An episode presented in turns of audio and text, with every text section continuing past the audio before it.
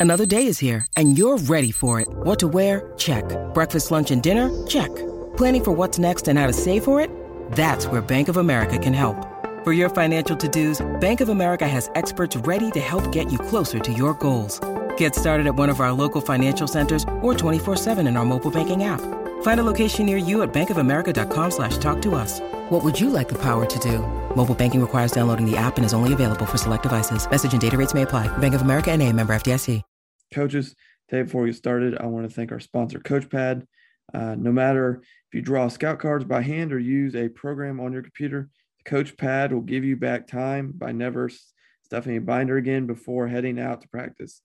First 13.3 inch electronic device allowing coaches to clearly display scout cards outdoors in the sun has been a game changer for programs this past fall and those currently playing all across the country. This new technology allows coaches to coach and not the monotonous task of stuffing and dealing with binders on the practice field. Check out the Coach Pad and Coach Pad Mini on thecoachpad.com. Please make sure you check out our sponsors, our affiliates.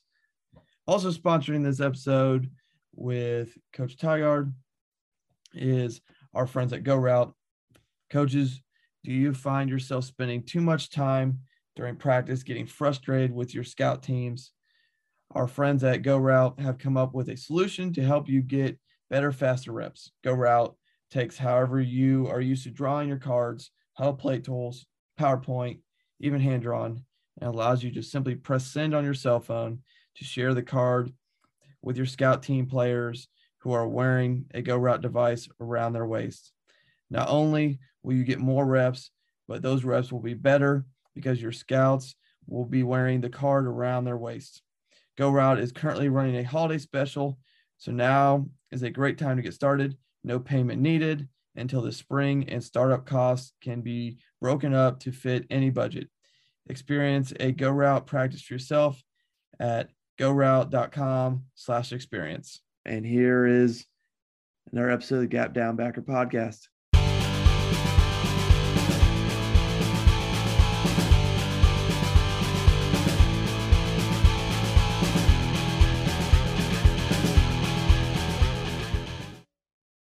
All right, welcome back to another episode of the Gap Down Backer podcast. Uh, today we kind of a special episode um, with a coach who's done a clinic for me today, and this is kind of gonna be a mixture of a clinic and a podcast.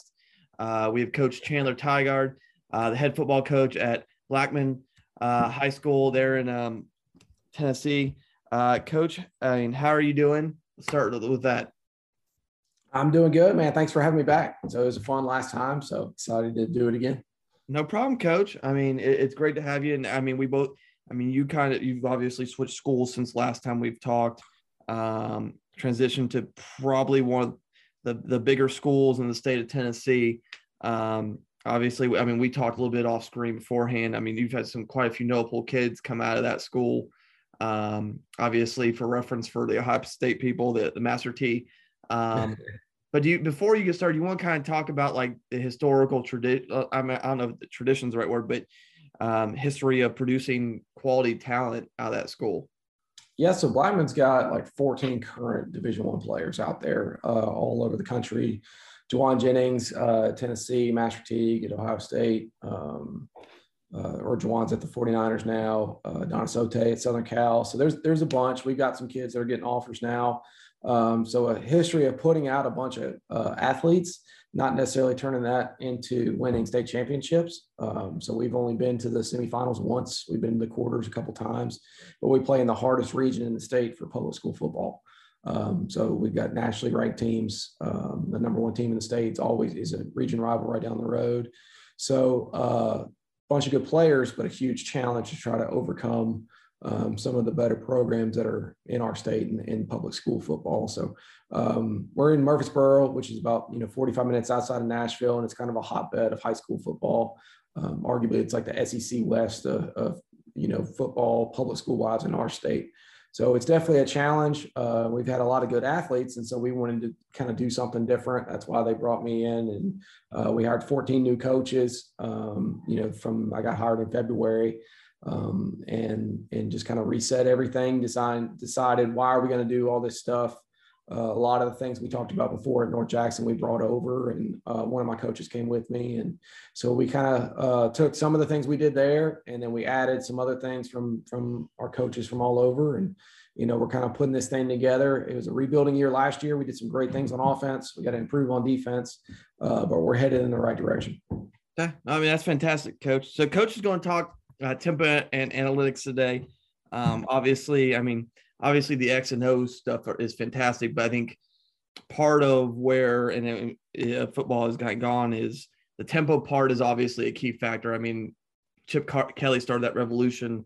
I mean, God, what is that? Twenty years ago now, and, it, yep. and there's variations of tempo nowadays. There's full fast pace. There's uh, check of the line, all that lovely stuff, and how you want to do it. And then analytics is, I mean, I think kind of has become a buzzword, and I think everybody kind yeah. of uses it. And and I mean, you you watch it on TV. I mean, the San Diego coach is getting just eviscerated on TV because he's following yeah. analytics.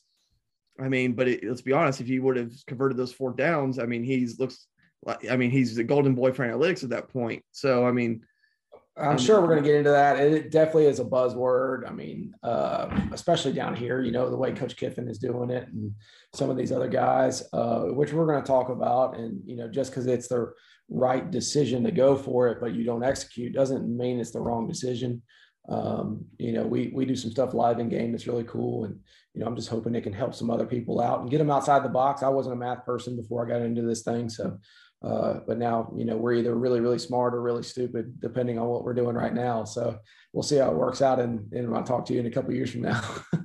well, I mean, Kiffin's another great point about it because I think I read a statistic like at one point he'd gone for it more in fourth down than like any other coach or I forget what the statistic was. He, he like converted like 60%. I don't remember what it was because they talked about, I think, how him and Jimbo Fisher, I think it was that week they played. They're polar opposites. Yeah. yeah. And how they use analytics and how um, Kiffin and his percentage for going for it on six, fourth down, whereas, yeah, and all that lovely stuff. So, um, coach, go ahead and kind of take it away, and I'll chime yeah. in as, as, we go. And um, coaches, like I said, I mean, coach always drops the good stuff. So, um, as, as, we go, if there's anything you are unsure of, and I'll repeat this at the end, but I'll have tags in the, in the menu.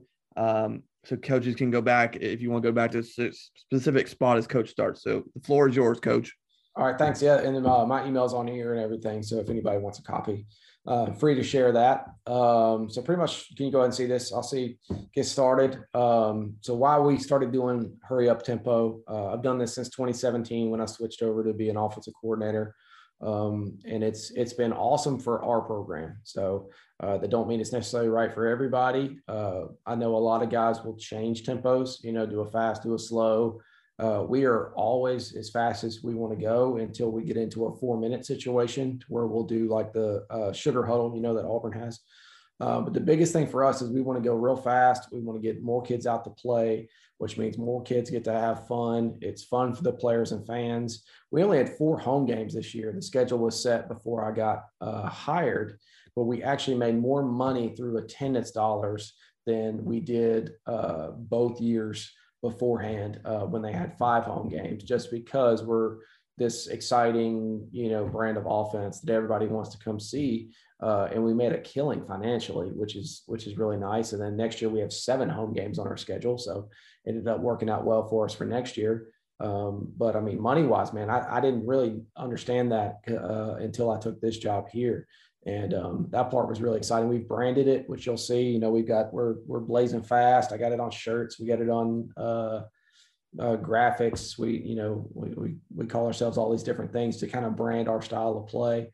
Um, and I think it affects the kids, and they get super fired up about that. Now, how um, big of a offensive difference was it from your predecessor? Huge huge, huge. Um, so the year before, and pretty much every year, I mean, they had Master Teague there. They've had Octavius Mathers, who played at Ole Miss, uh, one of my coaches now. But uh, so Blackman has always had a stud running back. And the year before I got there, uh, they were basically in I formation, running power and counter the entire time. Um, the previous three years combined, they're running power the entire time. I'm talking 10 passes a game um, to where now this past year, you know, I think the most we threw it in a game was 70, uh, 72, I think is what it was. Uh, I mean, you're talking a lot. Um, and you know, it, it, swung way too far the other direction. I didn't mean to go that far. Uh, just kind of had happened to be that game. But um, you know, it's it, I don't think what you're doing in the in the past necessarily. You know, I don't think that affects uh, how fast you can go as long as this is all you do. We started doing this in spring. Uh, we do it all summer. We do it all the time, and I think it it just kind of takes off. Um, you can sell it to a lot of kids very easy. Uh, the biggest thing is it's stats for everybody. So I can't, even though we, we're the number one passing team in the state, we can still argue to a running back, hey, because we run 80 plays a game, or that's our goal, and the average team's running 40, we have double the plays, which is double the stats for everybody to be successful. It's basically fast break grass, fast break basketball on grass. Uh, we want to lengthen the game. Um, now we only average 65, 70 snaps. Um, some years and other years we've been in the 80s. Uh, so it really just depends on the season and your kids and how well you're uh, succeeding and running the ball. When you run the ball, you can go a lot faster than when you're throwing incomplete passes. Um, so we want to get to that 80 mark, but um, we don't necessarily have a goal when we're checking down. Ultimately, we just want to win the game. Uh, we do like to be mentally and physically wear down the opponent, though. We are in better condition. We talk about that a lot in the summer. Um, we want to be the most conditioned team in the state. And then the other thing is, is we're a lot different, kind of like how if you're seeing a wing T or triple option team, we're just kind of the opposite. So we, you want to zig when everybody zags. Uh, the best team in our state uh, in the public school game, they run the wing T system, um, and they're very difficult to prepare for. Um, so we tried to go the opposite direction and try to give one give players and families a different alternative to where they can come throw it around throw and catch have some fun uh, but at the same time be completely different to simulate in practice than the majority of the teams we play are tight end wing power counter buck sweep uh, from shotgun you know so we we are different personnels different motions uh, hurry up and so we want to make it harder uh, to prepare against us we do a different swinging gate every game we do uh, we run 42 trick plays the last three years. And so when we go fast, it makes it harder to use those tendencies against us. So we call ourselves the fastest show on turf, Black, uh, Blazing Fast, Blackman High School. Uh, again, it goes back to branding your side of the ball, whether you're an OC, DC. Uh, when I was a defense coordinator, we called it, we it Sac City. Um, I think the kids get into this kind of stuff. So we kind of took the, the greatest show on turf from the Rams, and now we're trying to be the fastest show. We got a nice turf field. So um, sounds really cool. Put it on t-shirts, brand your side of the ball. And I think the kids really, really get excited about that. So uh, a gold shirt. We like, we give out t-shirts instead of certificates or anything. So at the, uh, at the banquet, we're giving out, you know, t-shirts, uh, kids like swag and gear. So we try to give it out uh, with our name as much as we can. Plus uh, I give out shirts to everybody on campus. Um, the, the janitors, the lunch ladies, the front desk people, uh, the bookkeeper, all those people get shirts after football season because we want them wearing them out all over town. So then when people see each other at the grocery store, they, they recognize, oh, the, the fastest show on turf, that's Blackman football. It's their offense. It's super sexy and cool. Let's go, let's go check that out. So uh, it all goes together and it's kind of the branding deal, but um, I think it's really neat when we see those shirts out there around town. Uh, so this past year, we only played nine games, had a COVID game, um, but you know we were the number number one passing team uh, in the state. But at the same time, we were number two total yards in our classification. Uh, the neat thing is we had two quarterbacks there for more than a thousand yards. Not super into stats, but uh, first year new program. Only three kids that had, that had played varsity football the year before we got there, uh, who ran a power I system. It was pretty neat to go out there and throw it around a good bit and uh, you know lead the state passing that was a goal preseason. So uh, it was kind of neat to do that. Uh, so here's how we do it. Stop me, coach, if you got any uh, questions. Um, so let, let me try to explain this in a way that's easy. The first thing we do is we have automatic formations that are based on personnel. So we base out of an 11 personnel offense just to start day one. Um, and we've got a base formation. Um, so what we do is if we change from that base, we always start in that. So it's a two by one formation with a sniffer to the two receiver side. Uh, 80% of our snaps are on a hash. So we, we act like we're starting on a hash. That drives me nuts how OCs always draw up two by two from the middle of the field. Uh, I guess it's the defensive coach in me. But so we base everything at a two by one strong, um, unbalanced on purpose because most of the defenses we see are balanced three, three, three, four, four, four. Um, so we're an unbalanced, you know, two by one strong. Uh, if we do anything outside of that formation, we are going to motion to it. Okay. And then we want to cut as many words down. We have a lot of one word calls, two word calls. Uh, we don't probably get any more than three word calls. Um, and then we want to tag a play. If it only affects one or two people, we won't create a new play. Uh, we kind of go by like the air raid rule of four. So we've got four dropback passes, four RPOs, four sprint out plays, four quick games, that, that kind of deal. Uh, so we don't want a lot of plays. So we'll just tag it to change one or two guys. Uh, we give a family of motions. So our tailback, for example, for him to jet across the field is thunder and lightning. But for our slot receiver to jet across the field is razor and laser. So the reason we've done that is to remove the F razor, T razor. Yeah. If that makes sense, to remove the two words. So to cut it down, we've given everybody a family. Um, you know, like some motion across the formation or whatever. Um, so because we don't want to tag T uh, T razor with the formation with the play, and then now you've got five words. Uh, we try to build in the, the motions as much as possible to our play calls. So we've got a couple like, you know, your, your two point pick, pick, flat play. Uh, we've got a funny in and out return motion that's just built into the play. And we don't have to say anything. Um, so that's the way to do it. We're trying to do that more this year is to just have as many one word calls as possible. Um, our RPOs, they're built in. There's automatics built in on every run. And then our protections, when we do draw back and pass, um, are built in. Our center can make protection calls. And so we remove the, the quarterback having to slow anything down by calling protections. We build it into the center. Um, and what he sees is what he calls, if that makes sense. So there's a whole lot of automatics, and that's kind of how you get going real fast. So, like this is our base formation. This is our two by one. Uh, this right here was our tight zone to the left. Um, so we called it Tulsa last year. And uh, what it is is we're going tight zone left. Okay, I don't I don't know. Can you see my mouse? Yep, you're good. Okay. Um, so the base rule when we got there was it's going to be true triple option, right? So your tight end is arcing, your slot receiver runs a bubble. This is the post snap side of the RPO, where our glance is the pre snap side of our RPO. Um, and so what we do is we just tell the quarterback there's always a pre snap side, always a post snap side.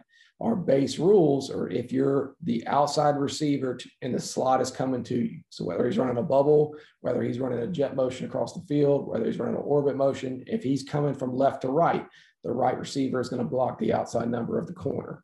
If you're the outside receiver and the F is going away from you, meaning he's bubbling on the other side, he's motioning away, then you run the glance. We run a five step skinny post, is what we want to do uh, and he'll break it off skinny or flat, depending on how tough the corner is on top of it. Uh, if you follow me there. Yep. And then the quarterback is just uh, if he decides um, to do a uh, he doesn't like the pre-snap side, then he's just going to be a true dive key, pitch key. Now our quarterback this year was a big six-five uh, kid, pocket passing kid, and so what we did is we took off this dive key. So we made the automatic Tulsa play for it to be a kick out block or a down block by our tight end. So now we're removing the dive key. So everything else stayed the same where he can throw uh, or read the apex defender to go bubble, or he can hand the ball off, or he's pre-snapping thinking to the left for the glance. Okay. If you follow me there. Yep. Um, the way we number the bubbles and stuff is we don't count anybody. This is the R4 deal. We don't count anybody um, behind the umpire. So the umpire stands about eight yards, eight, 10 yards. So any safety that's deeper than him, we don't count. And so all we're doing is if our bubble guy is our second receiver, we count one, two outside in. So that is the person that he's keying for a bubble throw. Uh, if this free safety rolled down, that would be our second guy, which obviously he would have good leverage on the bubble, so we would not throw that ball. Yeah. Um, if the tight end was out wide, like our, I think our next formation, yeah, so our tight end's out wide and he's running the bubble, then it would take one, two, three, one, two, three underneath the umpire to determine whether we throw that ball or not. Um, so it's true. It's like a triple option counting system is how we do it. How big of an adjustment was it for your quarterbacks? Because obviously you said it was a very run heavy offense beforehand. How is that process for when you're adding a whole different system and especially an RPO system and a system where you're moving at warp speed? Yeah. How big of an adjustment and learning curve was that for them and how did you kind of adjust for that Uh, it really wasn't, man. Because honestly, we played two quarterbacks. Um, so one of them was a transfer who didn't even start until June, so he didn't get any spring practice with us. He was at another team that ran RPOs, um, but he was at a private school up in up in Nashville, um, but not like the way we do, into where they were more regimented like a robot. Um, and then our other quarterback went through spring ball, um, but he just kind of figured it out. So it's it's the numbering system for your for your screens, your screen games, so your bubbles and and uh, now screens. So if I'm running bubbles and nows, how many receivers do I have out there? If I've got three receivers out there and the ball's going to my tight end, like from this position, we'll run a shoot and block the F. So he'll just run a quick flat like an arrow route. Well, again, it takes one, two, three defenders to defeat that arrow route. If this guy's above the umpire, we don't count him anyways. Um, so we act like he doesn't exist.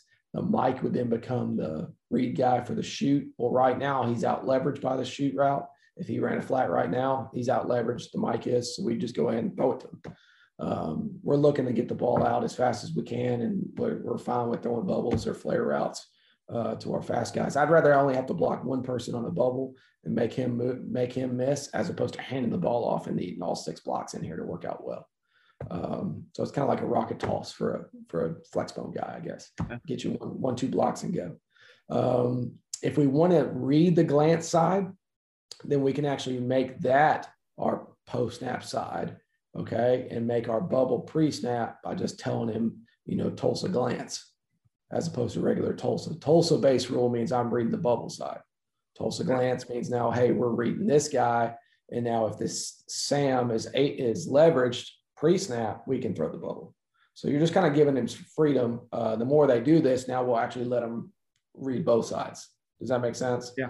And so now they can, they've pretty much figured it out now. So now we can start to combine quarterback runs with glances and uh, that's when it gets really nasty. So by the end of the year, we were doing that kind of deal uh, to where you're running quarterback trade to the counter trey to the left, but he can still throw a glance to the left, and that stuff gets hard to stop. Yeah. Um, so this is our base, and you know this is how this is our base run day one, and when we get in the spring. Um, when I say we change to any formation, so like we call empty, this in this picture would be empty. Then here we are going to shift to it. So we start in our base, and then if I call empty, so this play here is our empty four birds, then they shift out to empty. I don't have to say, it used to be explode to empty right four birds. Does that make sense? Yeah. So now all we got to say is empty four birds. Um, if I don't say a direction, it's automatically right. So this used to be our base 20 right. It's all it's now it's just base. So if I just stick my hand up base, that's what they're, they're going to line up with the F receiver to the field. Okay, the, the X and Z are left and right. The sniffer is going to be to the F unless I say far. And then he'll motion actually away from base into far from the two receivers. You follow me there? Yeah, that makes sense. Yeah. So it's uh just kind of bait your base two by one to the field. I kind of skip that part. All right, so this would be our empty. So they explode out to empty. Uh, empty left would flip the whole thing, but they would still explode out to empty. Um, our X and Z are still left and right. Our F, Y, and T, those are the ones that, that move around. Uh, let's see here. Okay, we change personnel. So we have a 12 personnel package to where we take one of the outside receivers off the field. So our Z is off the field. The Y has come in for him. So now we're playing with two tight ends. Uh, it's still the exact base rules for us. So base in this package would still be the same picture to the field. So you'd have an outside receiver, a slot, and a sniffer to the field. Now you just have an attached tight end weak uh, into the boundary. So it's kind of the same rules. This is our base counter play. Uh, again, we're arcing um, as our base rule to arc block any, any run, turn it into triple option. Our bubble rules are still the same. Um, so we count one to two for the bubble. The quarterback can hand it, pull it, or throw it. Um, again, like our far motion, if his base rule for the sniffer is to line up near the uh, slot receiver, far would put him in motion, all right, to get you that true uh, like two by two tight end pair look. Um, we used to carry these formations. This was pro, uh, the tight, the H back to the left with the Y would be pair. Now we don't have to because they know when we're in 12 personnel, our base is this pro formation. If we said far, just like the previous picture, he motions across. and now you're getting a, a pair formation. So we don't even have to carry all these different formation words that they have to memorize. We just change the personnel and build in an automatic for that personnel. Uh, if we were in double zero personnel, five receivers, our base would be three by two empty. Um, and you know we don't have to go out there and say empty. They know as soon as we say double zero, it's going to be empty. Does that make you follow me there? Yeah. Um, so this is our counter to the left, and, and we build in the RPOs into it. Um, so here's one where we built in a motion. So this is our run and shoot go. Um, so in the run and shoot, we wanted to motion this guy across to declare whether it's man or zone. Um, so we're, we're motioning our Y across the formation. We want to declare man or zone. And then special is one of those tags I mentioned to where the uh, two and three receiver change jobs. So uh, we wouldn't say trio here. So this would automatically just be uh, green special and the tight end would motion across. They would change jobs. It's always to the field. And so two words, we're getting a motion, trio, we gun, green, which is our go with a with a tag and only two words. Um, so green is outside goes, a seam read by the uh, tight end, and then a whip route by the F because we changed jobs. If it was regular green, the F would have the seam read, and then the tight end would just run a shoot route. So uh, two words, but we're getting a lot of it done. It's really not as much memorization as you think, as long as you build in the motions to the original play the first day you install it. Uh, now, this is the coolest thing we've ever done for Tempo. Are you familiar with Go Route? Um, actually, I, me and them have messaged back and forth, so they you might have a sponsorship ad at the beginning of this episode before you talk. But Right, I've, so I've, don't. Uh, I've not personally read it. No. they don't pay me for this. Um, I just get if I get referrals, that's great. Um, you know, I'll get another device or two. But man, this thing is an absolute game changer. Uh, and every person that has asked me about tempo, I've got to tell them this because this has changed everything. So go route for the people that don't know is basically a device like a cell phone. Um, it's actually an Android phone, and the kids wear it around a belt attached around their hips at practice. Um, and so what it does is you can send in a scout card for scout offense or a scout defense, and you send in the card uh, just with your phone and you hit send and it, it vibrates onto their uh, devices and they see the cards drawn just like this in front of them. Um, so here's what it's done for us, which is uh, incredible. Okay. Um, so the average number of snaps per minute since using go route this is across all the different um, schools that they that they service they get two and a half snaps a minute for 24 to 26 snaps in a 10 minute period we're averaging about 25 um, so we ran over 2500 scout team plays and uh, that's basically double how many we would have been doing um, before we use this go route system. So we're able for for our offense that's how a lot of the guys want to know how to use it. Our offense goes out there and we're running plays just like a game. So whether you script it or not, we just we'll put the ball down and we do like a game situation. So you know, here, here's all of our third down plays, and they call out a third down, third and long, third and seven, whatever, and I'm making my calls just like I would in a game. Um, we move the field and we go as fast as we can go down the field, driving the field. Uh, the receivers have to throw or hand the court the uh, ball back to the umpire to be spotted quickly. Yeah. And then the scout defensive coach is sending in a different coverage blitz or play every single play that we run during a scout period. So all you have to do is draw them on the left hash and the right hash, and then he sees what hash we're on and sends in the play. So I can get a different coverage. I can go from cover four to three to two man to whatever. I can get a different blitz. I can get a different front. I can get an entirely different look every single play while we're trying to snap the ball in 10 seconds. So it is so fast and easy to where all the kids have to do is just look down at their belt. They don't have to uh, come to a huddle. They don't have to do any of that. They just see I'm in a I'm I'm the field four technique. Now I'm a five. Let's rock and roll. And it's You, that you usually use this more for your scout defense than anything. we do a combination of everything. We do scout defense. Okay. At the same time, we're because we've got 120 kids. So on the other side of the field, our scout offense is running it. Um, so the scout offense is just staying out there. It's basically no huddle scout team. So they're staying out in formations and running plays back to back to back, as opposed to coming back in the huddle. And that's how you can go so much faster. we're also doing installs with it. So we took this from Stanford. So what we do this spring is we're going to install, say, our four vertical play. Uh, we're going to go out there. We're going to stand in formation. We'll send them the play. They can look down and see the diagram exactly as you would in a meeting room. They walk through the play. Okay. So now we're talking through the play. So they see it, they walk through it. And then if you need to show them film, you take that group over to the sideline. And we've got these sideline televisions we use for instant replay. And we can hook those up to an iPad and show them the cut ups of four verticals while the second group is about to do the same thing. Okay. So, yeah. So you're literally running two or three groups uh, with the GoRout. So they're installing, then they're walking through the play, then they see the video. So you're doing like a live meeting room as opposed to the old days of sitting in the classroom. Here's the here's the drawing, here's the picture, and you're sitting there. Um, so we're kind of combining the walkthrough with that, if you follow me there.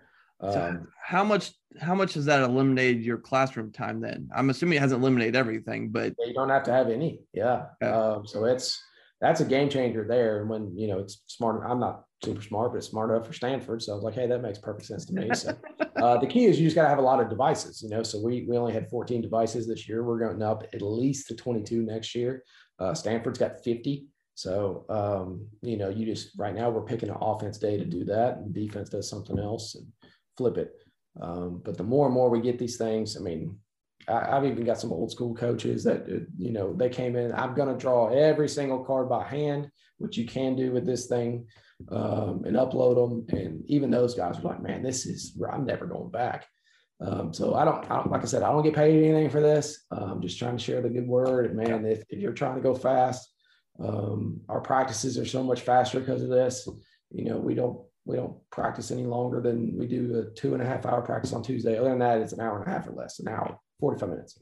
Um, so, because you're getting so many snaps in such a short period of time, you'll run your kids to death if you're actually doing a, a two and a half hour practice every day going this fast. yeah, hey, you'll be in good shape though. Yeah, yeah. I mean, now you're going to be in good shape, and the kids love it, man. They're good with technology. Um, so here's the number for Joe. Uh, I think he's the OC at College of DuPage. I think he's up there by you guys.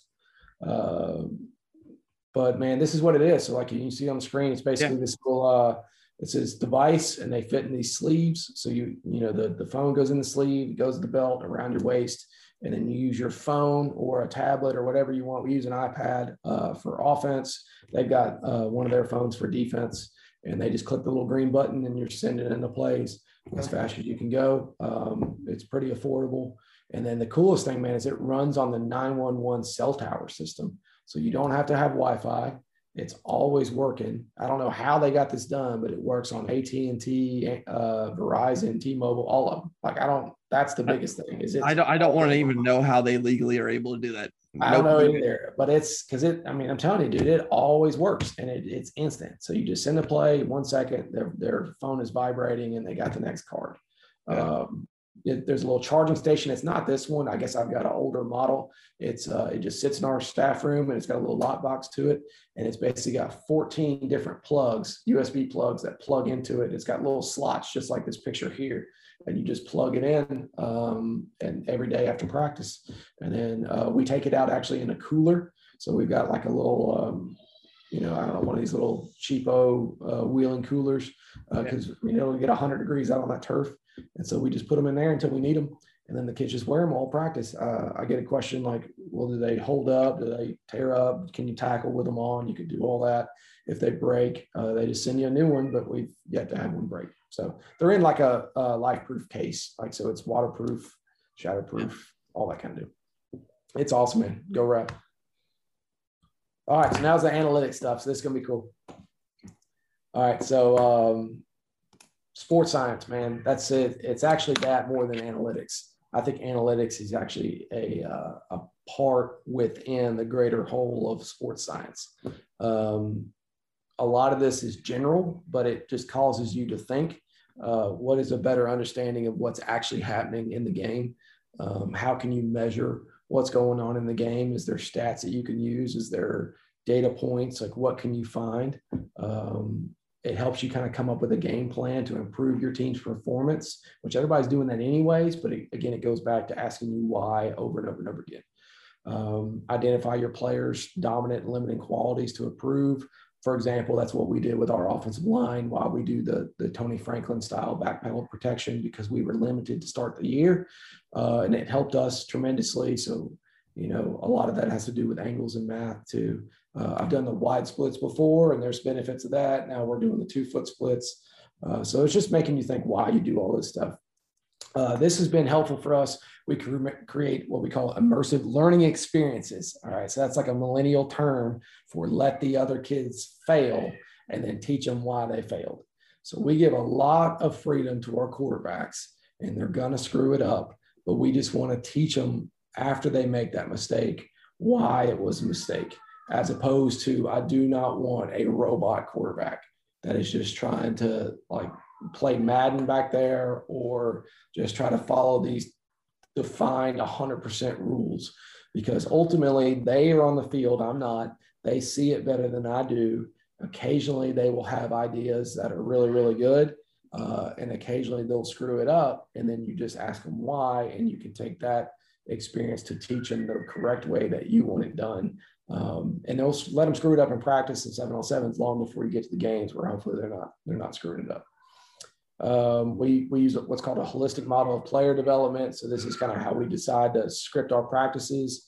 Uh, they're not as long as, as they used to be back in the day. We do, we moved everything up a day. So we meet on Sundays, we do full tackle on Mondays. I'll get to that uh, and, and the why we do that. And just trying to rethink the way we do everything and see if there's a better way um, and, and create a sustainable culture that's going to last. We try to say we're going to build it over 10 years, not be a flash in the pan. Um, and again, none of this is original thought. So this is just going to be regurgitated from all these people that are a lot smarter than myself. All right, so here's analytics. Um, so Moneyball obviously became the big thing. Um, and that kind of brought it to the forefront of everybody. Awesome movie. And then now you've got guys like Coach Kiffin, who I uh, GA'd for. And uh, there's a bunch of guys out there that are getting into analytics. Um, I'm going to get into some of the ones that molded the way I did. Uh, over here is this hidden game of football model. So this is what Kevin Kelley used for points per yard line, and then how he came up with his plan, which was slightly different than what we do.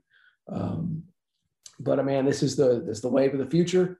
Um, you know, when you got the Warriors GM saying when people don't like analytics, they just like saying I like to guess. It doesn't mean stats. It means using information or data to make better informed decisions. That's the that's what it should be. It's not trying to play um, ha- like hire a math person to make your decisions for you.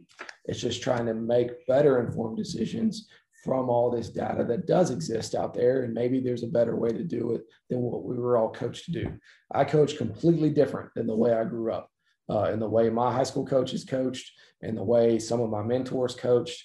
And I've kind of veered down this different path because I do think there is a um, there's definitely an opening for um, football coaches that have like expanded minds or more open to change than coaches that are kind of stuck in their ways. Um, I do think there is a, a large, um, you know, opening for you guys if you're into this kind of stuff. Uh, and then obviously Michael Lombardi talks a lot about analytics. Um, it's basically synonym for information. So again, better decisions, um, and it's as simple as that. So I'm not a math person. So uh, I failed the crap out of math but I consider myself a common sense person. Uh, so here's how my analytics journey, man. So uh, 2017, I go and visited Kevin Kelley. He's been, you know, nationally famous. He's definitely getting out there now with the Presbyterian deal. Um, he's been super helpful to me. They do they've done coaches clinics. One, their defense coordinator down there, um, Coach Taylor's a good friend of mine from also from Nashville.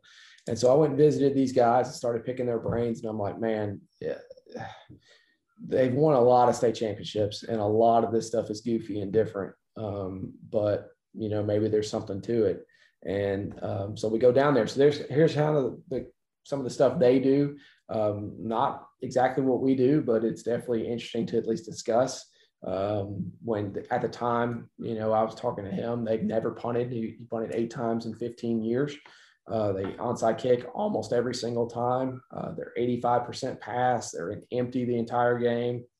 Here's one that's interesting, and I'm actually leaning to this direction. They do not catch punts. Okay, so if the punter, if the other team is going to give you the ball back willingly, then why are you going to try to block their kick and rough their kicker and give them the ball back? or why are you going to try to catch the kick when only if you go back and look maybe once or twice or three times a year you're going to drop it and give them the ball back? Um, he says on average you lose seven yards of field position. We play on turf so it is a little different. Um, we put two of our best players back there this year to catch punts. We did drop one um, and we fair catch the majority of them. And is it even worth it to have a kid back there for that one time and that one big game that you're going to drop a punt I don't know. Uh, did you guys drop any punts this year? Um, I don't think so. Uh, we did get a roughing the kicker call though. I know that. Um, so now I used to be like, hey, go block everyone. Yeah. You know, block kick. It, there was a number out there at some point. Um, I probably find it that if you block a kick, you win this percentage of the game. Yeah, it's like it's like uh, eighty two percent or something like that. You win. But yeah. I've also blocked two kicks in a game and lost a game. So I mean, it's that's aren't foolproof we've had a 99% chance to win the game and lost the game. So, yeah. um, you know, it is, it is what it is. Um, but I mean, I do think it's worth discussing. And, you know, me and the special teams guys and some of our coaches, we do talk about this. And every year I'm like, oh man, I shouldn't do it. Um, he does the same on kickoff return. So on kick return, they, they don't coach it. So they don't spend any time on punt return. They don't spend any time on kick return. They get the ball, they run as far as they can and get out of bounds, and nobody else hardly blocks to get a holding penalty.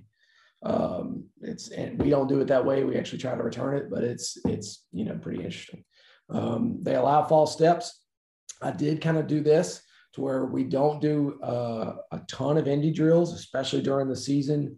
I used to be the guy when I was coaching receivers at Missouri Southern. Every receiver had the perfect wide receiver stance, the toe, front toe slightly cocked in. Everybody leaned down with their hands up, ready to go, and everybody looked the same, very regimented. Um, but all that time I spent teaching that, I could have been spending using on something else. Because ultimately, whether it's college and you got 20 hour rule or you're in high school and you only have them for this amount of time, is that perfect receiver stance worth what you're going to get out of teaching, you know, a red zone pick play or something like that? Uh, that's the thinking behind it. And we've kind of gone through some of that. Um, my quarterbacks, for example, the way we do pass drops, I just want them to get back to nine yards. Okay. Um, on our drop back passes. I've got a six five quarterback who takes a punch step, three step drop to end up at nine yards. I've got a 5'11 quarterback who takes a quick five step drop from the gun to get back to nine yards because his legs are not long enough to get back in three, or just by the way he was dropping. So they use two different drops for the same play to get the ball out in the time that we need. And so my, I guess my biggest pet peeve is everybody goes to a quarterback coach or guru and they're teaching all these perfect drops that go with these passes, but it doesn't necessarily fit every kid's body type. Yeah. Um, so now you don't want to let them get away with anything detrimental, you know, so whether it's a, a you know, a quarterback doing something uh, like my my younger quarterback likes to drop the ball down. We call it like putting the ball in the. You imagine there's a, you're standing in waist deep in a pool. You don't want to bring the ball all the way down in the pool and get it wet as you bring it back up. Like I don't let him do that, but at the same time, I don't need all three quarterbacks to have the exact same identical drop when they're all completely different kids. One's a righty, one's a lefty, one's six five, one's five ten. If you follow me there. So, um, and I would have never done that when I came straight from college, when everybody was exactly detailed and you had to be a robot in the way your stance and drop was. Um, Coach Kelley, and when uh, he did this at Presbyterian this year, and then also at PA, they use a zero drop pass protection. So all five offensive linemen, he says, don't have to be great. They're going to try to battle uh, for their three seconds right there on the line of scrimmage. They don't drop back. The quarterback takes a no drop. So he literally catches the ball and stands there, um, which is very different. And they're they're uh, because they do that, they can run their routes different. So like their hitch route is not based on steps or yards. They run a hitch and wait until the corner opens his hips and then they stop. It could be at four yards or it could be at 10 yards. Um, so the quarterback has to be at a zero drop, ready to deliver that ball you know, be ready to throw at any time because he's not sure when that receiver is going to break. Um, we don't do this. We get back to our um, our nine yards and we try to throw based on our like our four timeline. Um, but you know, I do think it's worth having a discussion for why do you do this stuff just because they did it that way. I mean, they've thrown, he's had like 10 quarterbacks throw for more than 5,000 yards in the season. So maybe there's something to it. Um, now, when they got to uh, Presbyterian this year, I know they had to uh, finally add a different protection there at the end of the year. So um, I do think it's just worth discussion. Why do we do it this way, even though it's as simple as uh, quarterback drops? Um, here's another guy that, that, I've gotten to know, Stephen Prather. Um, so he's the CEO of Sports Source Analytics out here in uh, Franklin, Tennessee, outside of Nashville. So they're hired by a bunch of people. Um, they pull what their company does is they pull every box score across the country in, in all of college football. And it goes into this database and they can basically pull out all these different statistics that come from those box scores, which is really interesting. So every single college football game in the last however many years they've been doing it, um, he can pull out all these different things, which which I'll get to. But he came in um, clinic with our staff, which is a big help, and it's basically the same thing over and over again. Why do you do all this stuff? Um, break down to you know workouts to pass protection to anything. Why why are you doing what you're doing? Uh, then another one is Fergus Connolly. Uh, he used to be the, the lead sports scientist for Michigan football. Uh, he's got a bunch of books that are out, and um, I recommend a lot of these books. So here's here's some right here. Um, Game Changer is a textbook about that thick, um, and it's it's written extremely uh, intelligently and interesting. It will tell you the same correlations in all the team sports. So there are some things that the New Zealand All Blacks rugby team do that is the same as the Golden State Warriors, is the same as the New England Patriots. So when you have three of the most successful teams in their sports history across three sports, and they're all doing something similar, I do think that's worth getting into. Um, I, am always looking for new ideas. And so uh, whether it comes from rugby or soccer or some other sport. Um, our girls basketball coach is, is going to be in the Hall of Fame. She's a legend. So, you know, I'm constantly looking for different ideas because there are some correlations in team sports, regardless of sport. Uh, they're still team sports and the way you play um, that, you know, for us, our tempo on offense is the same as a fast break, no huddle um, basketball team is the same as like a Manchester City uh, high tempo um, soccer team, right? And so the way we play, it's called fastball versus slow ball. Um, so the way we play, you know, it, it's definitely interesting, and you can follow it across those teams. Of course, I'm fans of basketball, like Bruce Pearl when he was at Tennessee. Uh, no huddle, I mean not no huddle, uh, full court pressing all the time. You know, just hurry up basketball. I love that kind of stuff. What was it? Uh, Dunk City. I think they were like that too. That sounds uh, great. Yeah. Florida Gulf Coast. Um, so I love that style of basketball. Um, I don't like the what's called slow ball. You know, the the give it to the post guy, make a move, chew the clock. Um, you know, I don't I don't really like those games. Um, so yeah, I mean, but it's uh, it's interesting stuff, and then the process is actually breaks it down. Um, game changers for all team sports. The process is for football. So specifically football, you can go in there and it kind of teaches you how to design all these things. Um, you know, like our um, weekly schedule, you know, is in is all in there. Kind of pretty much came right out of this. And then uh, 59 lessons is, is across all the different sports plus special forces. He worked with those guys, and and any way you can pull anything, uh, a bunch of quotes and stuff um, is helpful. All right, you play blackjack. I, I do. I, I enjoy me some blackjack. Okay, do you play? Do you play with a card or play by the book? Uh, card. Card. There you go. Okay, yeah. So when you play by the book, same thing. Like so, I've got a 16. Okay, and the dealer shows a six. I'm supposed to stand. And yeah. now everybody that's chasing 21 hates that. You know, they don't like to stand. Um, and it's not a great hand, and no. it doesn't mean you're going to win um, every time. But if you lose on that hand, that doesn't mean that it's the wrong decision. Correct. And kind of how I look at analytics when it comes to fourth down conversions and this kind of stuff. So um, same with you know Jim Harbaugh going for two. I saw that. I think that I didn't watch the game, but I heard about it. Uh, I think that was yesterday. Um, you know, if you have one play to win the game, and uh, statistically, you know, maybe you've got a good play, you have to know that in the back of your mind. But I would rather win the play on one one play, knowing I have a good play, as opposed to trying to go to overtime or whatever um, and then hoping it works out or if that makes sense. So just because it doesn't work in your favor doesn't mean it's the wrong decision. Yeah, and we talked about that earlier. Like, I mean, that's the same thing with Lane Kiffin or even the San Diego, uh, not San Diego, LA Chargers coach. I mean, it's just because it doesn't work doesn't mean it wasn't the right call. I mean, that I mean, to your point, blackjack is a game of analytics. Whether you're playing by a book or you're playing by, I mean, what you're seeing. I mean, it's all a game of okay, statistically, what cards have been used, what cards haven't, what do you have, what do they have up, uh, what have you seen in the deck so far? I mean, it is 100% a game of analytics. Yeah, I mean, and and I don't know. So I, when I play, I typically have done. Oh, this is about the only uh, casino game I've done well, but I play by the book. Uh, you got to. I don't know how you stack your bets and do all that kind of stuff. I kind of got a system there too, but um, but yeah, man, if you're into this at all, then I definitely think it it helps. Um, it, it helps you because there's a fear out there, especially for head coaches. Um, and especially when you're making millions of dollars, is if I make the quote wrong decision or it out, you're going to get blasted. Yeah. Um, you know, and I'll talk about that as we're as we're doing what we did at, at North Jackson. Um, so again, it's basically mastering strategy, just like blackjack. It's about understanding how to play offense and defense. Man, I, I love blackjack.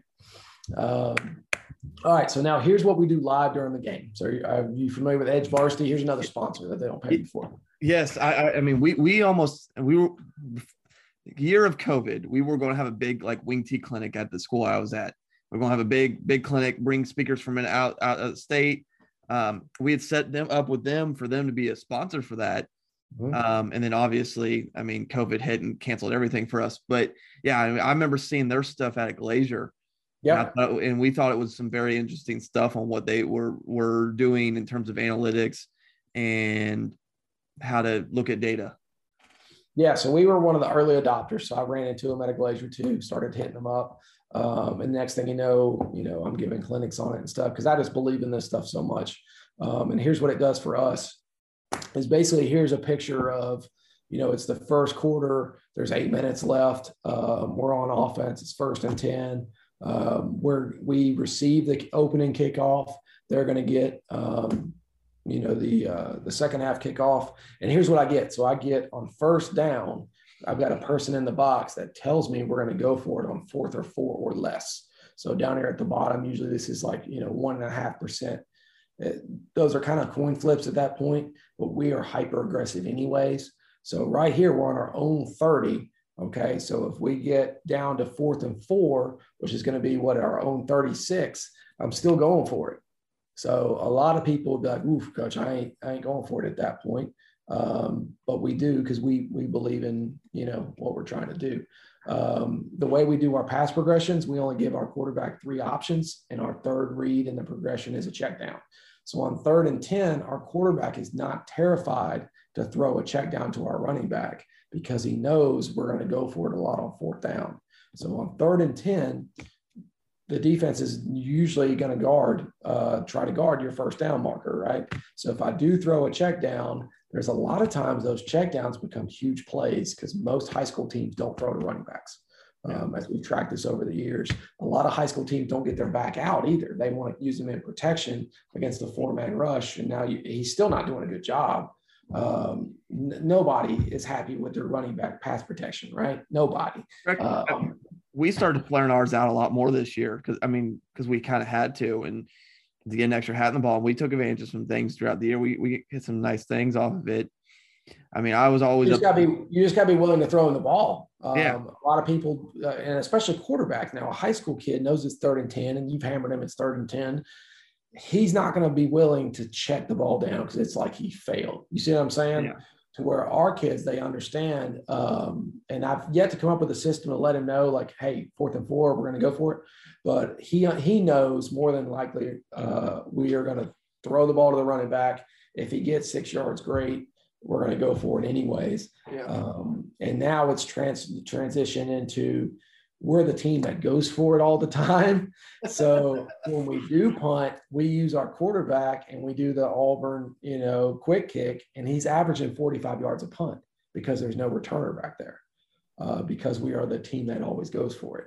So, um, you know, it, has been a huge uh, deal for us because now I've got a guy in the box and he tells me, you know, first and 10 on the 30, hey, coach, four is your magic number. And so I know I'm trying to get to fourth and four to be able to go for it. Now, just we got stuffed on fourth and one quarterback sneak twice this year. So maybe that's wrong. But uh, if you're going to get stuffed on fourth and one on a sneak, you deserve to lose the game, anyways, is what I would say. So, hey, it happens. uh, doesn't mean it's a wrong decision. Um, here's where we get a little more in depth. So, this is maybe the nerd in me. Um, so we do what's called a risk reward analysis. Okay. So I've got a Google sheet that is open on the same computer that we have EdjVarsity open. All right. So on the previous slide, you see over here where it says like your chance to win the game. Yeah. So right here, just you know, first and 10, we whatever, we've got a 52% chance to win the game based on our strengths and weaknesses from the other opponent. I think it was completely balanced when I built this um, that app, you can swing your sliders strong or weak if you're a better team or, or weaker team or faster tempo team or slower team, kickers, whatever.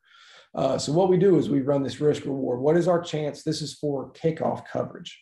So after we score, I want to know, are we better off kicking the ball deep? Are we better off, say, pooching it, which we don't do? Or are we better off onside kicking it? Okay. And so what we do, our pre-snap win percentage is uh, this year, we average the 27 yard line if we kick it deep. So the opponent is going to get the ball on the 27 yard line. Okay, if we just kick it to them, that's where they start. Pretty good. I mean, not not terrible uh, kickoff coverage because the previous school we were at it was the minus 37 yard line. So um, most smaller schools, when they struggle with kickers, um, you know they're going to return it at least to the 35. Uh, even the referees will agree with you. But we had a kicker who could hit the end zone. So we're trying to determine do we kick it to the end zone or try to or not. Uh, if we're now unsuccessful, as if we kick an onside kick and do not get it, they get the ball at the 47 yard line. We win 35% of the time. A successful win percentage will be we onside kick, we get the ball at the 47 yard line. We win 80% of the time. So it spits out this answer at the bottom. So it says 22%. All right. When we onside kicked every single time at North Jackson, we got 27% of them back. Okay, so we set a state record there for that. Um, so now I know if I do it every single time with a kicker that we imported from Spain that had never even seen American football until week four when he showed up, and we got 27% of them back when the other team knew it was coming with 11, 10, 11 guys up. Okay, if they don't know it's coming, and we got a chance to onside kick it, and we only got to get 22% of them back, we're going to go ahead and onside kick it in this picture. You follow me there? Yeah. So if it said 50%, you'd have to recover 50% of your onside kicks, then we would kick it deep. The risk reward is not beneficial to onside kick. If it's at 12%, we only have to recover 12 of the onside kicks we take, then we're going to onside kick in that picture. Um, doesn't mean it's the wrong decision if we don't get it. This year we sucked at it completely, so maybe it's maybe it's wrong to be doing it. Um, but I, I, think it's in here. That goes back to um, whether our kicker believed in it or not. Um, EdjVarsity also gives you this post game report. So here's a couple games we had this year. Um, so this was our Stewart's Creek game, a big region game. We lost this game because of 16% chance to win we gave away on personal foul penalties. So um, new staff, new new culture every personal foul that we got was on a senior um, and 16% chance to win that game we handed to the other team by getting a personal foul penalty on third and 10 uh, they had a third and 15 to kick a 50 yard field goal. Uh, i think it was a 52 yard field goal with two seconds left in the half. We get a personal foul. Now they're kicking a 30 something yard field goal yeah. make um, this report is really neat because all these little buttons i can go in there and see this play caused us this percentage to win the game or this percentage to lose the game. Um, and so a lot of kids say, you know, you say, hey, you're hurting your team by getting a personal foul. And they understand that. Yeah, it's not not good. But when you say we lose this game, 8%, okay, of 100%, 8% is you gave it to the other team by this decision. And then you multiply that by, so it's 16%, you know what I mean? Um, it, it, has a different effect on the kids, I think. So they, you know exactly what they cost their team. It's given an actual amount um, in that in that situation. Um, same with turnovers or you know interceptions or whatever too. I think that's cool. Uh, so here's another game. So here's a game we won. So we got all the way down here to less than 25% chance to win the game. Uh, this play here, we get a big turnover. I think this was a fumble and this was a pick. Um, we ended up coming back scoring. This is the big touchdown to win the game. Yeah, Blackman wins. Um, you know, with a minute left in the game. Uh, so you can actually go back and, and get all this. All these little green dots are good decisions you made on fourth down um, analytically. So I think there's like five of them in here. Um, and then you also get this deal here at the end of the game. So like um, this play here, we got a fumble back. That's a 30% chance to win the game that we recovered. Um, getting a first down, you know, is 14%. Getting this interception at the game, that's a 35 percentage point swing. Um, so it's you, you you can actually see the momentum of a high school game. And when you show them this picture, you're like, look, guys, we've we've had games where we're down and we've got a 20% chance to win. All hope is gone. We're not going to win the game. You know how they feel on the sideline. Well, then all you got to do is show them some of these to where now, like, look, there we go. We somebody makes a play, we're skyrocketing, we're back in this, and you can see how the momentum can swing quickly in our direction. Um, I've also lost a game that we were up 35 to, to uh, 35 to 10 at halftime um, against the number two team in the state with a 99% chance to win the game. So it works the other way too, because it picked six, kickoff return for a touchdown. The one time we kicked it deep. Um, so, I, but I think it's neat to be able to show the kids a picture, and all this comes from that EdjVarsity app, which is cool after the game. So, kicking wise, here's what we did. Um, you know, 2020, we onside kicked 95% of the time. So, we got 11 of them back in the season. We got four of them in one game. Um, but even though analytically that was right for us to do, the uh, we were in a small rural town at the time. You know, when you interviewed me last, and uh, people were pissed that we were doing it still. We got the fourth onside kick back in a game and uh, basically won the game with them. And the people in the stands are still mad because we're onside kicking because they just don't agree. How how stupid? How could you do that? Um, where you know we we would have never had the season we had if we didn't get 11 basically 11 more turnovers um, on the season you know and then this past year we could hit we could hit touchbacks you know so we're getting touchbacks half the time um, statistically if you surprise onside kick you're supposed to get more than 50% of them back but we were over um, yeah. our kicker didn't believe in it he wants to go to college he wanted to you know show that he could kick it deep every time you know he was really into that we practiced it a ton and we had probably five or six good chances. And for whatever reason, we just couldn't get it back. Where the previous year, with a different team and a kicker who had never even seen American football, um, I mean, he gets four of them in a, in a game. So, um, you know, I've only done this now for two years and, and uh, since the, since we started onside kicking. But the more we track it, you know, um, we'll see how it goes. Same thing with two point conversions. We, I mean, we're 55% on two point conversions this year. We do a different swinging gate every game. Um, a couple reasons. One, to make them prepare for it. Two, it's a pain in the ass. Honestly, I would hate to see that. And then three, it's a lot of fun for our kids. And you got some backups. You know, we had a senior backup defensive end who never played, but he caught four two point conversions this year. And so that was kind of his thing. And he was super fired up about it. Um, you know, we were better off I would argue going for two with our offense that's pretty solid, then leaving it up to our uh, operation because it takes three things to go right to make an extra point or a field goal. Uh, you know, you got to have a good snap, got to have a good hold, got to have a good kick. And we had three good ones, but still, that's a lot of things to go right. We did not even attempt a single field goal this year. Um, we were we were way better off, in our opinion, to go for it on fourth down um, than to actually kick a field goal just because our offense was was rocking and rolling. If we weren't as good offensively, then maybe it would be different.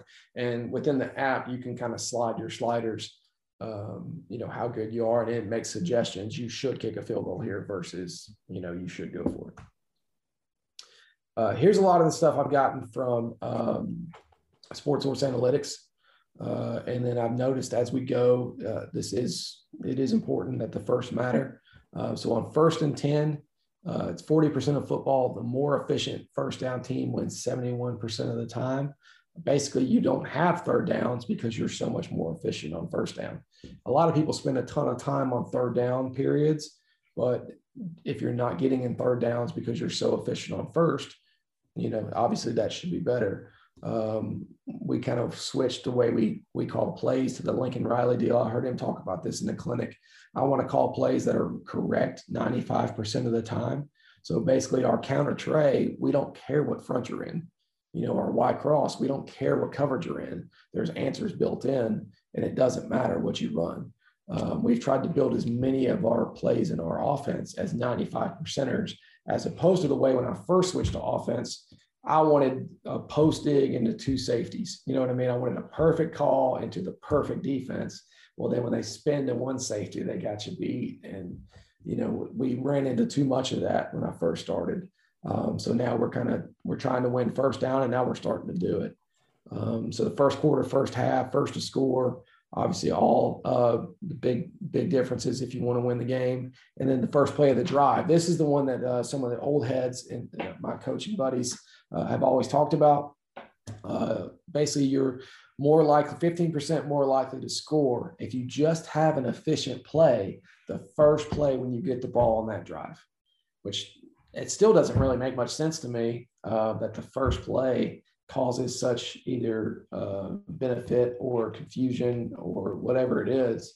Uh, but by being efficient on the first play of a new drive, at least getting four yards when I say efficient, um, it, it's your 15% chance more likely to score.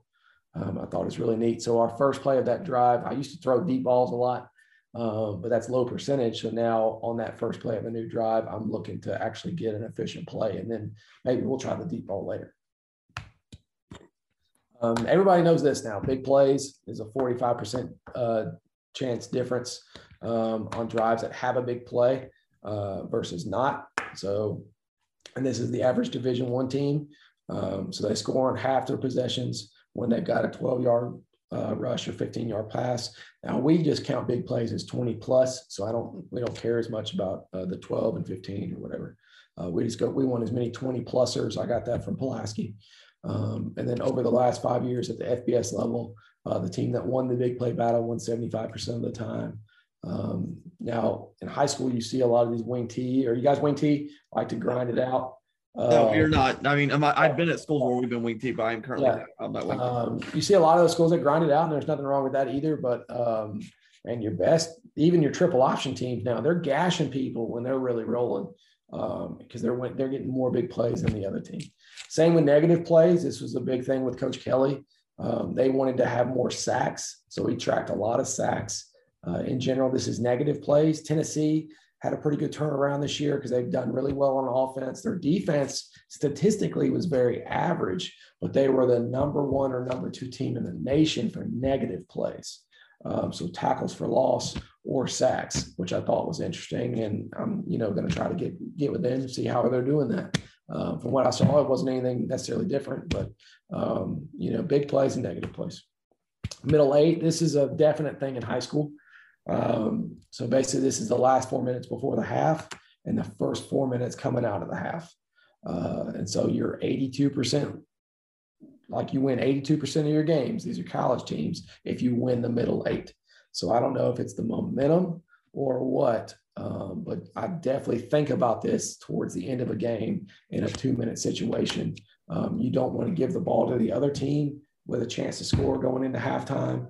And uh, I also now, I used to always take the ball um, off the coin toss, but now I defer. You're 3% chance more likely to win if you defer. Uh, but I like to know that we're getting the ball to start the second half, uh, unless there's weather or some other some other kind of deal going into it.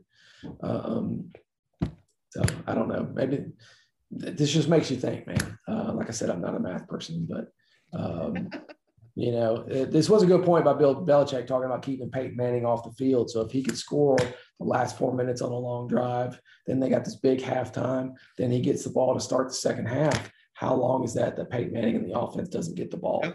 And I know that other teams try to do this to us a lot because we go so fast. Everybody wants to hold the ball and keep our offense off the field, um, and we get sick and tired of standing over there. So uh, I do think there is some merit to this one. Well, I was I was looking at a I forget which it might have been that Patriots game where they played uh, Bills. I don't remember who I, I was looking at an, F, uh, an NFL game, and there was a 16 minute difference in time possession. Yeah, I'm, I'm sure. Yeah, so, now, a, your, your whole quarter. I mean, yeah. Now, now, time of possession is a, another stat that doesn't necessarily matter if you're not scoring.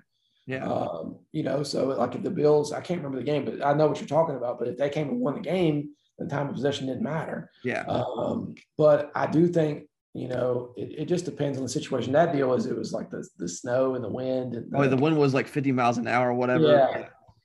Yeah. Um, and they won the game with only attempting two passes. Um, that's crazy. Yeah. But um, there, I mean, there is some merit to it. But at least we talk about winning the middle eight. It's kind of like a goal of our staff and our kids, and um, it is important. Uh, this is some general stuff that some people roll their eyes, and but uh, sometimes I think about this, especially as a play caller. So the law of space is if space does not exist in one area, it must exist in another area, uh, which is common sense. But like when we get into the red zone, we're not going to be in our normal base formation. So a lot of times we get into our two by two tight stuff or bunch nasty stuff because there's not as much space vertically, but there is more space horizontally if we bring everybody in. Um, the same thing, we run a single wing goal line. So if teams are bringing everybody in to stop the single wing, we still have an ability to throw it deep out of that. If we're in empty and everybody's guarding, uh, we saw a lot of free safety stuff for our air raid stuff. Um, you know, if if there's three safeties, if they're five across, we saw that one game, and there's space in the middle to run the ball. And uh, I just kind of think about that, you know, as I'm trying to call plays. Um, law of exposure. Okay, so players and teams exposed to the highest levels of speeds and situational complexities are those who perform best as under pressure. Okay, so what what is it? Uh, pressure builds diamonds. What's it? What's that saying? Yeah, the, the terms yeah, I know what you're talking about. I don't know. You know what I'm, yeah, okay, yeah. So, uh, but basically, we try to practice harder than games, and then I believe in tough scheduling for playoffs. Um, we're not going to try to build a 10 and 0 schedule to lose in the first round. I'd rather be seven and three, but played some big time teams, knowing that we're going to be. Uh, we've seen all these tough games going into the playoffs because I argue with coaches all the time about records and stuff, but um, I do believe in, in tough scheduling and you know, we, we kind of get in uh, arguments sometimes about that stuff. But, um, you know, is a seven and three team and a 10 and 0 team, if you lose in the first round, is it the same or is it not? Um, especially when, you know, with high school, like how do you guys schedule? Um, does that, you see what I'm saying? Yeah, like, agree, ultimately, if neither one of us won a state championship, then what are we doing? Um, you know, you can feel better scheduling an easier schedule and going 10 and 0, but who's actually the better team? You know, it's, it's hard to tell until you go out there and play good teams. Um, I know there was a really good team here in town that was four and seven this year because they played a ridiculous schedule. Now I don't ad- advocate that, uh, but I mean, from yeah. our schedule, from Blackman's standpoint, I mean, we played the number two team in the state and a top ten team week one out of region, um, just because it's hard to find games anyways.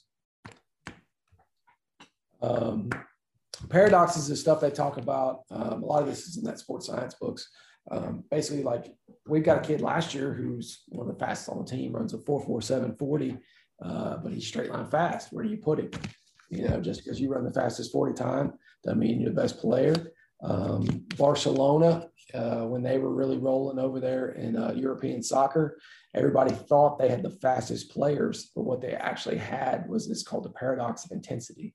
They were able to move the ball faster with less effort than every other team they played. So they actually weren't running at like you put a, one of these GPS monitors on them.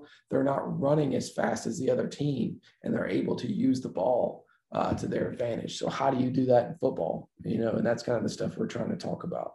Um, and individual statistics does possession time really matter for us? It doesn't because uh, yeah. we just want to score points. Uh, but if I'm running Navy system, then then maybe you know maybe it does.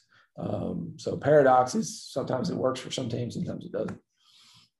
Uh, our game model is basically this dynamic, um, evolving idea. Okay, so what is your team's identity? What do you want to be good at? Uh, what are the principles that you believe in? And it's always open ended to where we can try to find more answers, obviously, to try to win more games. Um, so how do you identify all your limiting factors? For us, it's our offensive line or our lack of D lineman size or whatever. And how do you use that to give your chance the best chance to win? Yeah. Here's our goals. So we don't go up into the game saying um, we need to run 80 plays and we need to have 300 yards passing and 100 yards rushing. We don't get into any of that at all statistically. Um, what we do is we talk about the goal of offense is create space. Okay. So, how do we support each other? Do we use a variety of formations, plays, and players? Okay. So, we don't want to just go through one player. We don't want to just use one play. We want to have multiple plays, width and depth. Okay. We want to be able to use 40 plus yards downfield as well as the 53 and a third wide. So the true definition of spread offense. But even if I was wing T, I'd still want to do the same. How do I establish downfield as well as width? Okay. We want to be, we like to be balanced. We were way too heavy pass this year. Um, but now within that, though, because we were 80%, 75, 80% pass this year, though, we were still able to use a different mix of uh, interior plays, interior screens, outside screens, tunnel screens, bubble screens, 40 plus yards down the field, deep posts. We, we used the whole field and we were spread the ball to multiple players. So you couldn't just key on our best receiver. And then we do a ton of misdirection. I love that. Uh, we don't run a lot of plays, but we make it look extremely complicated. And we try to do the same thing defensively. We don't do a lot of stuff but I like to stem and move and show different pictures and different fronts. Um, we're not going to get into all this kind of stuff, um, but basically, it, again, it's our goal board and how do we go through uh, the sequencing and timing. Um, it's it seems like a lot, um, but basically, what I've done is I took all this stuff out of the the Playmaker book, uh, game principles and stuff, and then this is how generally we discuss um, our goals you know? So what is your scheme identity? What's your multiple options? Um, make the field as big as possible attack the perimeter all the same stuff with the goal of creating space. Okay so this is kind of like the more detailed version of that goal board uh, that we did but again i've got this so where people can go and download it screenshot it and um, you know take a picture but um, I don't know. It's it's. I kind of feel like a beautiful mind when I'm drawing up all this uh, this stuff, man. Because um, it's just it's all these goals everywhere. Um, but ultimately, it's it's not about the stats. It's just about how did we attack everybody. And if you attack the entire field with misdirection and different people and different plays, I think you're you're almost impossible to stop at that point. Same thing on defense. Uh, so our goal on defense is to constrain space. So how do we support each other? Um, you know, by alignment formation, 90% of defense is what getting lined up. You know, so against us, everybody's worried about getting lined up to all these formations and motions. Um, I do think this is interesting that I haven't seen on a lot of goal boards is the recovery of momentum. So were you able to recover momentum after giving a big play or a sudden change? Um, a lot of the defensive goal boards I've come across didn't necessarily talk about recovering momentum and just, I guess, um, realizing that it's such a big factor, especially in high school. Um, I think momentum is a huge deal. Did everybody cover their assigned areas of the field? Are we balanced? Are we compact? Are we keeping our shape? If you're a, you know, cover four team, uh, how did you do with keeping uh, all your different rules? Um, it's the same thing there, getting more detailed with the ultimate goal of constraining space. So if our goal of our offense is to create space, the goal of defense is to take away space uh, with isolation, termination, and disposition. Fancy words for close down space, remove the threat, take away the football. So if you need uh, fancy words, it's up there for you. And if you just need to get lined up, take away the person with the ball, take the ball away, um, it works for them too. Uh, you know, so do your job, take back momentum, take your space, do your job, hold a, hold off all the various attacks hopefully they don't use all that stuff. They don't use the whole space. They just try to get the ball to one kid, or they just try to force it here, um, or pr- preferably the coach tells the quarterback exactly who to throw to. Um, we've seen that in the past, um, you know, and then you work together and, and use your teamwork. Uh, let's see here. All right, so here is our uh, weekly game plan. So I love talking this stuff. So so stop me if you got any questions. Basically, uh, we bring the kids in on Sunday. Okay uh, we work backwards to build this up. So you go game day, day before the game, which is Thursday, Wednesday, and we go backwards. But it's it's kind of easier to explain going forwards. Uh, so we bring the kids in on Sunday. We do a lift. Uh, so we do upper body lift, and we watch the film, and we do any sort of indie drills um, that are relative to what we just did, did on, on Friday night. So you actually want to go through the same experiences as a kid. Like, so if I got sore running and cutting, then you want to do some sort of running and cutting on Sunday. Uh, that's why we do that day. Monday is actually our high intensity, high collision day. So that's our man up Monday is what we call it. So we do, that's our Oklahoma, that's our full tackle to the ground. Uh, we do all that on Monday, but it's only an hour and a half practice. Um, it gets all that out early. So if you get a kid dinged up on Man Up Monday, they've got the rest of the week to be recovered.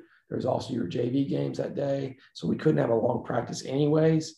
Um, and so we basically brought everything up a day. Tuesday is our long practice, our two and a half hour practice. So that's high volume.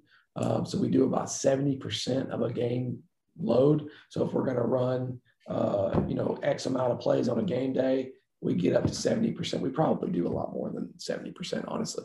Uh, but we figured out as we got later in the year, you know, a lot of teams will cut back practice. We did the same thing. Um, and it, it, helped keep us faster and sharper towards the end of the year. Uh, but that's when we're doing our third and long day. We take all of our vertical shots. Uh, so we're throwing the ball down the entire field, where Monday is just first downs and then short yardage goal line. Uh, we do all that on Monday. Wednesday is no indie drills whatsoever. It's just team and situations. So that's either two minute or four minute, uh, third down, short yardage. We kind of put all those different situations. We work a ton of them during the week, uh, and, and especially on Wednesday. And then Thursday, we don't do a walkthrough. We still do the shells 45 minute practice. Um, so we don't do any sort of walkthrough. Uh, we do it's like a true run through. If you take the shells off, um, we just don't get as good of a look. And then I really hate the kids standing on the sideline dicking around. Um, and so we just make it as much of a practice as we could.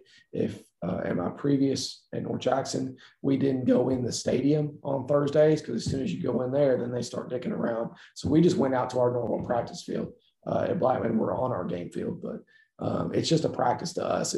We're not talking about walkthrough. Um, ideally, with an old team, your seniors could start to take over that practice uh, but we haven't hit that that situation yet. Is this similar to what you guys do, or a little different?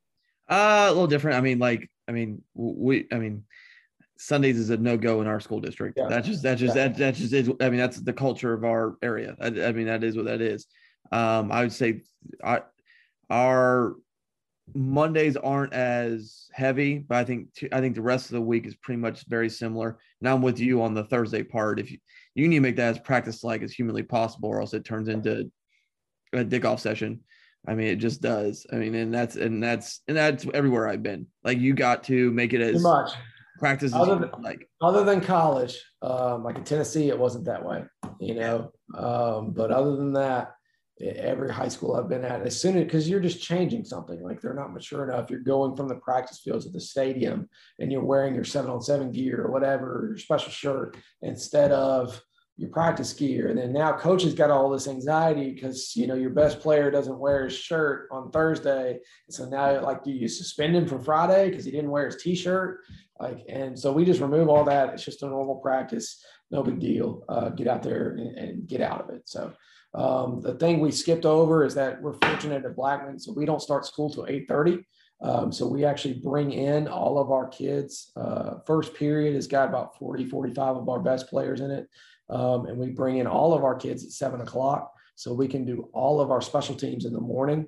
Um, yeah, so that this is kind of an advantage that we had here. Um, so we get a lot done between seven and nine forty-five with uh, at least all of our team for special teams and our best players for film and walkthroughs and corrections before we even hit the practice field at four o'clock in the afternoon.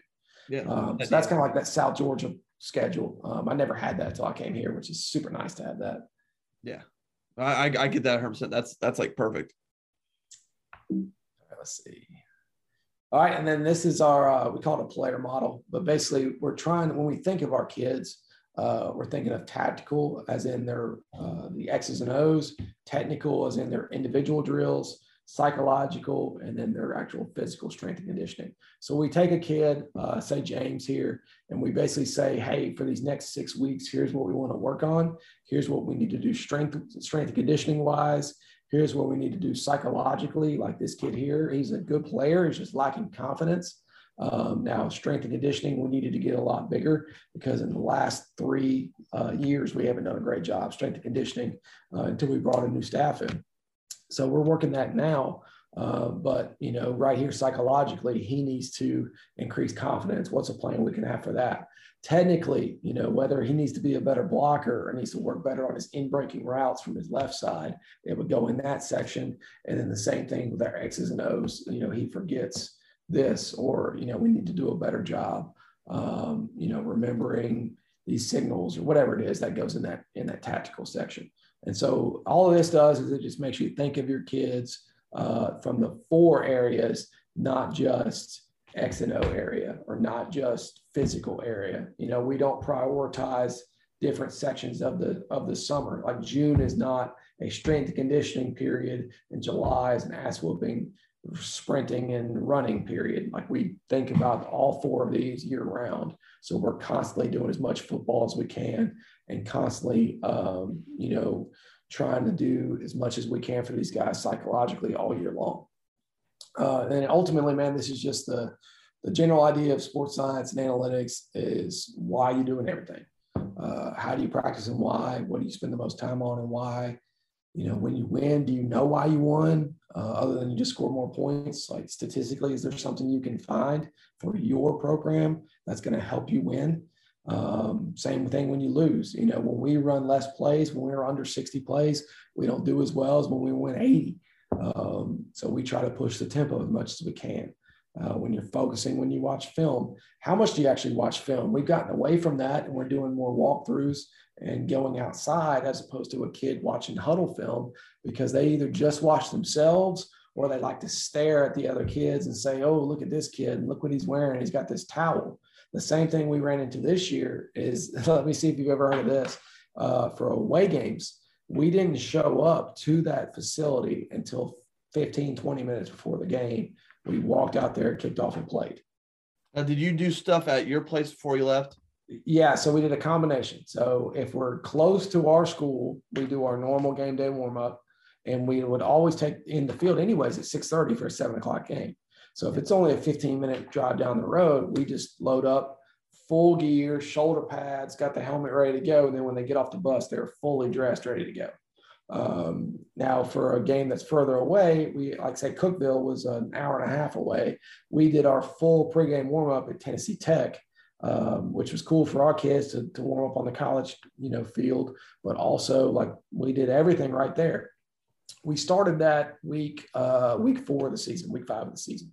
Yeah. Every single game we've done that, we've scored the opening possession of the game. Every single 100% this year. Um, I think it was because we had a very young team. And our week three game, we lost to a rival literally because of pregame.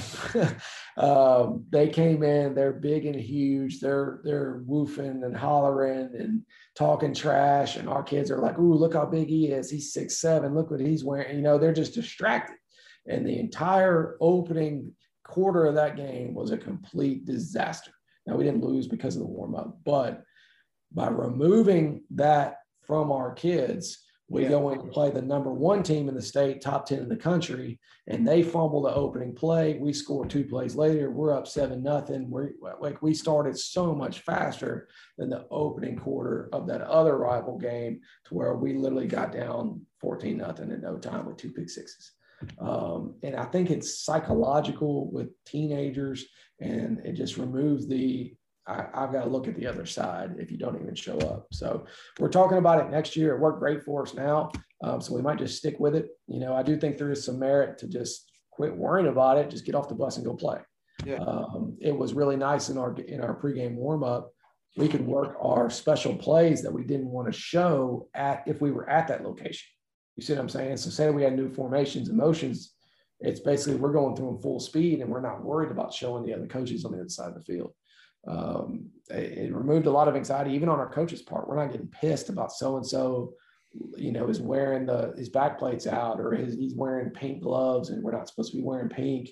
You know, you could kind of correct all that at your own place or a different location, and it just kind of calmed all the anxiety down. I think is what helped us this year. Okay. Uh, now next year we return 15 starters, so it's not going to be a big deal, hopefully. Um, but I do think it just depends on how old your team is, and you know. But this is the reason we do all this stuff is why are we? I mean, everybody's always warmed up at the location, right? So why why do we change that? Um, I don't know, you know. And I do think if you're asking yourself why to every single thing you do, um, and you can't come up with a good reason, maybe you should be doing, doing something different. Same with our kids. If they ask us why we do it, we have an answer. If we don't have an answer, maybe we should be doing something different. So, and the last thing, man, we're trying to hire coaches. So, uh, yep. So I need a I need a D line coach right now. I'm always looking for coaches. Uh, hit me up. You know, it's a fun place to work, cool place. Um, you know, at Channel Tiger on Twitter. DM me. Send me an email. You ever seen that before in a clinic? Yeah, oh God, I have seen the heart. Like I've not seen it. This. this you were surprised by Ray James busting out there, weren't you? Yeah, no, no, no I, I, yeah, that's God, that's hilarious. I, like I said, I mean, bravo. Like, I mean, yeah. That is beautiful. I mean, I will, I will say this: I those orange unis are nice. Um, yeah, well, we did that on purpose. Um, so again, going back to branding, like in my first clinic, right? Yeah. Um, so there's no orange. We're, we're in Tennessee, where the University of Tennessee is, but there is actually no orange, mainly orange high school in Middle Tennessee. Um, and so we're orange and navy, we're Auburn colors. But I said there's a bunch of there's four Navy schools all within a 20 minute drive of our high school. So we are going to be the orange team. We're bright orange. We let the seniors design these uniforms. Um, and they're straight up orange color rush in your face, but it kind of goes with our flashy offense and attitude. And, you know, our coaches don't wear polos. Uh, we're wearing Jumpman, you know, uh, dry fits or hoodies or whatever. Um, we put flames on the helmet. As far as I know, we're the only team in America with flames on the helmet. So again, that's another branding thing. Um, you know, we got this big old banner this year. It's so daggone big. Uh, it takes the JROTC, uh, all them kids to hold it up.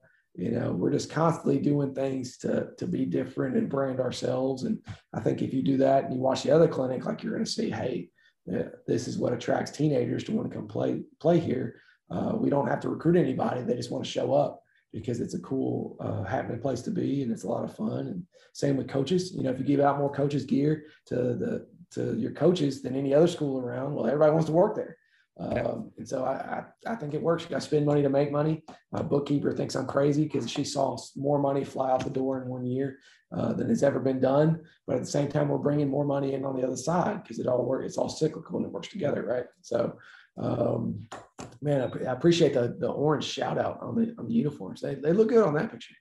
Uh, they do. Like I, or, one orange is my favorite color, so it helps. Oh, okay. Well, there you go. That's rare. But, but I mean, I, I, will say those those are nice. Like uh, it, it, well, like I said, I think anybody that knows you knows that you're good at branding. I mean, that's. I mean, you you've done whole clinics on it. Like, yeah. Um, but no, I, like I said, I think that looks good. Um, so I'll make sure I put that in tag.